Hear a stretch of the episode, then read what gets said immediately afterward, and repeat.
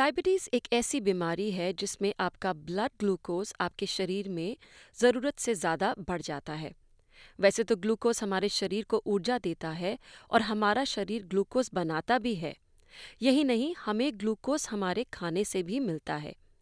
Insulin, एक ऐसा hormone जो आपके पैनक्रियाज बनाते हैं, ग्लूकोज को आपके सेल्स तक पहुँचाने में मदद करता है। लेकिन अगर आपको डायबिटीज़ है तो आपका शरीर पर्याप्त इंसुलिन नहीं बना पाता है। और फिर ये ग्लूकोज आपके सेल्स तक नहीं पहुँच पाता और आपके ब्लड में ही रह जाता है।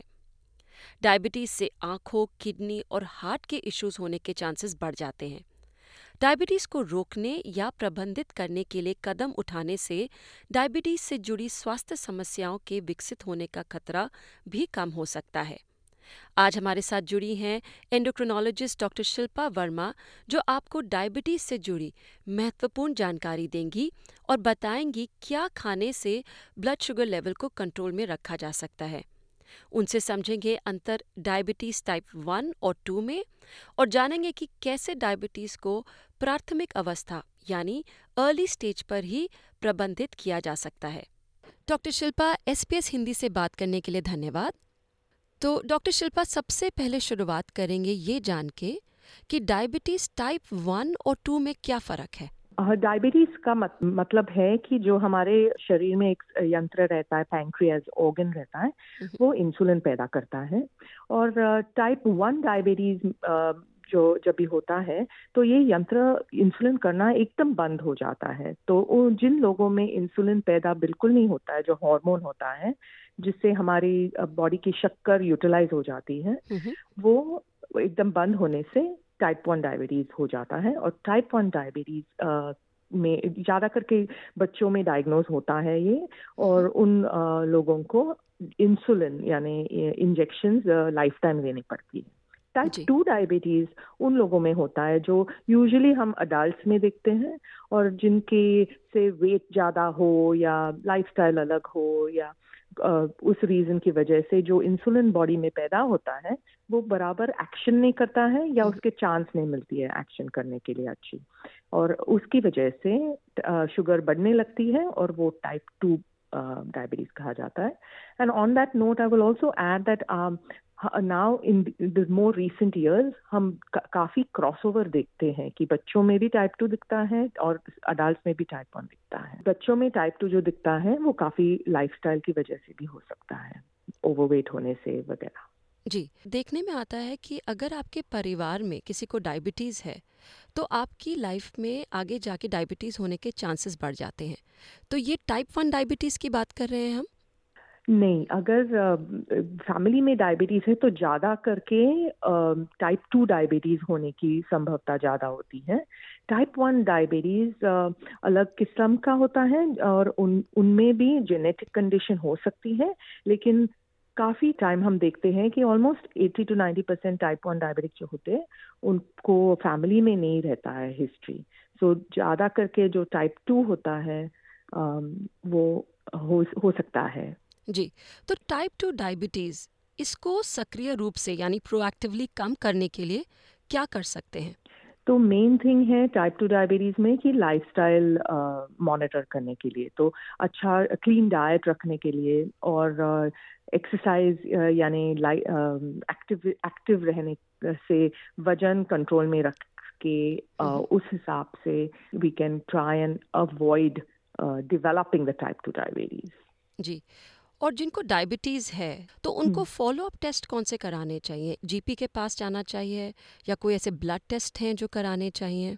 तो पहले तो डायबिटीज़ टाइप टू जो डायग्नोज होता है वो ब्लड शुगर फास्टिंग शुगर के हिसाब से होता है या टू आवर पोस्ट लंच के हिसाब से होता है। और एक स्पेशल टेस्ट होती है उसको बोलते हैं H B A one C मैं हमेशा अपने पेशेंट्स को बोलती हूँ कि वो हमेशा पता होनी चाहिए एक परसेंटेज रहती है वो वैल्यू और वो इंडिकेशन देती है कि तीन महीने the previous three months sugar control कितना था कितना हाई था या लो था और वो एक टेस्ट होती है। उसके अलावा जीपी के यहाँ से हमेशा बाकी सब टेस्ट जो कॉम्प्लिकेशन होते हैं डायबिटीज़ की वजह से वो करने भी ज़रूरी होते हैं। तो दैट विल इंक्लूड जैसे किडनी का टेस्ट हो लिवर का टेस्ट क्योंकि फैटी लिवर भी हो सकता है। हम्म, और के अलावा कोलेस्ट्रॉल भी चेक करना बहुत ज़रूरी होता है तो वो सब चेक्स होते हैं। हम्म। और ये जो आपने एक टेस्ट की बात करी है ये बाज़ार में आसानी से मिल जाता है? हाँ पैथोलॉजी लैब्स में वो आसानी से हो जाता है once you are diagnosed with diabetes और यहाँ पे तो it gets every three monthly test होती है वो और वो मेडिकेयर कवर्ड होती है बट थ्रू द जीपी और द स्पेशलिस्ट तो डॉक्टर शिल्पा अब थोड़ी सी हम आहार की बात करते हैं तो ब्लड शुगर के स्तर को प्रबंधित करने में आहार की क्या भूमिका है?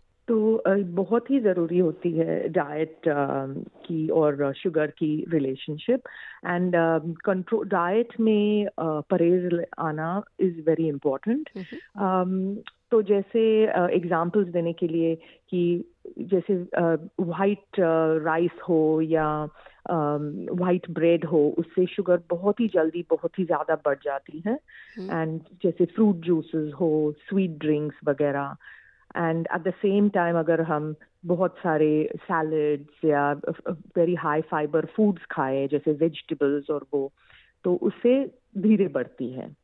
हम्म तो मेरा अगला सवाल यही था कोई ऐसे फूड्स हैं जो आपके ब्लड शुगर लेवल को कंट्रोल करने में मदद करते हैं? जो हम प्रोटीन और फैट्स जो फ़ूड में रहते हैं जैसे प्रोटीन आप अगर नॉन वेजिटेरियन हो तो meats lean meats white meats ऐसे खाए और गुड फैट्स जैसे एवोकाडो वगैरह हम्म, एग्स जिसमें प्रोटीन रहती है उससे शुगर धीरे बढ़ती है। वेर एज कंपैरिजन में अगर उसकी जगह आप सीरियल्स खाए स्वीट अपने जो केलॉग्स के सीरियल्स हम्म। हो या ऑरेंज जूस पिए ऐसे ब्रेकफास्ट के लिए उससे शुगर बहुत ही ज़्यादा बढ़ती है। हम्म, एंड मील्स में अगर आप you know say McDonald's meals खाएँ ऐसे कुछ यानी फास्ट फूड्स खाएँ तो उसमें वाइट ब्रेड्स रहती है। और फैटी फूड्स रहती है फ्राइड सारे चिप्स रहते हैं पोटेटोज रहते हैं उससे बहुत ही ज़्यादा बढ़ती है sugar and at the same time अगर यू नो क्लीन मील्स खाए जैसे फ्रेशली कुक्ड जैसे सब्ज़ियाँ हो और ईट इट सैलेड या थोड़े से मीट उसके साथ तो शुगर धीरे बढ़ जाती है तो अब बात करते हैं ये जो ग्लूकोज मॉनिटरिंग उपकरण होते हैं ना वायरलेस जो हम्म। आ गए हैं इनके हम्म। बारे में ऐसी टेक्नोलॉजीज़ डायबिटीज़ को मैनेज करने में कैसे मदद करती हैं? या सो द टेक्नोलॉजी बहुत ही अच्छी है जो we are very blessed to have it in these years but फ़िलहाल तो वो टाइप टू डायबिटिक्स के लिए तो uh, नहीं अवेलेबल है। वो टाइप वन डायबिटिक्स के लिए अवेलेबल है। एंड उसकी मैकेनिज्म ये है कि एक थोड़ा एक छोटा सा सेंसर जो हम पेशेंट्स को पहनाते हैं हम्म, आर्म पे या से टमी पे। उसमें छोटी सी एक फिलामेंट रहती है जो स्किन के अंदर नीचे रहती है और जो हमारी टिश्यू फ्लूइड रहती है वो वो फिलामेंट को बेद करती है हम्म, और ग्लूकोज उसमें से पिकअप होता है हम्म, और वो डायरेक्ट ट्रांसमिट होता है फ़ोन पे या एक रीडर पे और मिनट टू मिनट अपनी जो शरीर में शुगर है वो डिस्प्ले uh, हो जाती है। So it's very very beneficial to know कि कितनी शुगर है और उस हिसाब से कैसे ट्रीटमेंट प्लान करे या चेंज करे हो अगर टैबलेट्स हो या इंसुलिन हो जो भी। पर आपने अभी कहा ये टाइप टू डायबिटीज़ के लिए अभी अवेलेबल नहीं है। जी। अच्छा सिर्फ़ तो- टाइप वन के लिए है टाइप वन के लिए। सो टाइप टू के लिए it is not available on a subsidy for the through the government that is it otherwise it is quite उसका काफ़ी महँगी प्राइस रहती है उसकी। जाते जाते डॉक्टर शिल्पा मैं चाहूँगी कि आप हमारे श्रोताओं को कोई ऐसी मिसकंसेप्शंस यानी गलत फहमियाँ हों कोई डायबिटीज़ के बारे में उसके बारे में बताएँ। जी तो एक um, काफ़ी कॉमन गलतफहमी रहती है कि डायबिटिक्स को ऑफन ऐसे लगता है कि आई फील कम्प्लीटली वेल मुझे बहुत नॉर्मल लग रहा है तो इसका मतलब है मेरा डायबिटीज़ बिल्कुल कंट्रोल में है। And that's not necessarily true क्योंकि काफ़ी time diabetes as we say is a silent disease तो कॉम्प्लिकेशन uh, जैसे आँखों की किडनीज की हार्ट की और या सर्कुलेशन की हो सकती है हाई शुगर्स की वजह से। जो डायरेक्टली पता नहीं चलती है इसलिए वेरी इंपॉर्टेंट कि वो हमेशा रेगुलरली अपना चेकअप करवाते रहे कॉम्प्लिकेशन स्क्रीनिंग डॉक्टर के साथ करवाते रहे। चलिए हमसे बात करने के लिए बहुत धन्यवाद डॉक्टर शिल्पा। मैं यकीन के साथ कह सकती हूँ कि आज आपने काफ़ी सारी चीज़ें बताई डायबिटीज़ के बारे में जो हमारे काफ़ी श्रोताओं से हमें रिक्वेस्ट आई थी जो सुनना चाहते थे। तो एक बार फिर आपका धन्यवाद। Thank you very much very hard to communicate everything about diabetes in a short spell mm. but uh, this, uh, these are just the gist thank you इस अंश में दी गई जानकारी सामान्य है अगर आप अपनी परिस्थिति से जुड़ी सटीक जानकारी चाहते हैं तो आप अपने सलाहकार से संपर्क करें